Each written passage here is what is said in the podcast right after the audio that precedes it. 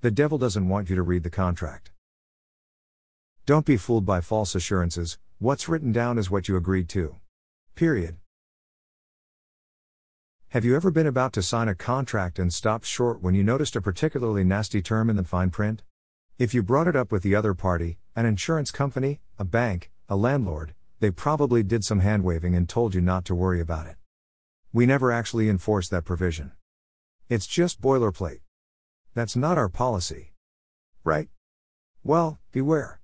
According to Texas case law, you can't rely on oral statements when you have a written contract that addresses the same point. Take this case. Party A agreed to install an oil drill in exchange for some mineral rights from the owner, Party B. The parties heavily negotiated the contract, and one term involved whether or not the drill installer would have the right to resell the mineral rights he received. Initially, the contract said something like Party A may not assign the mineral rights without the consent of Party B, which shall not be unreasonably withheld.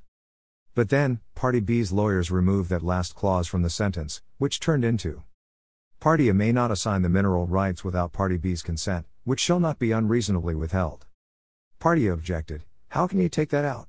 Doesn't that mean you could just keep me from giving away those rights without any good reason?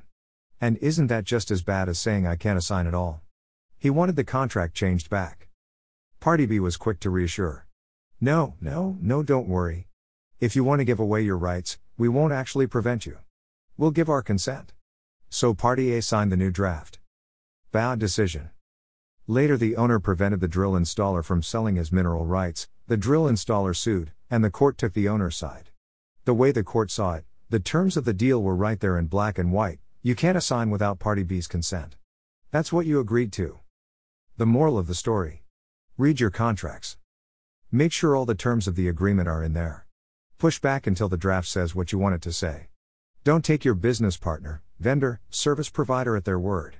You just might come to regret it.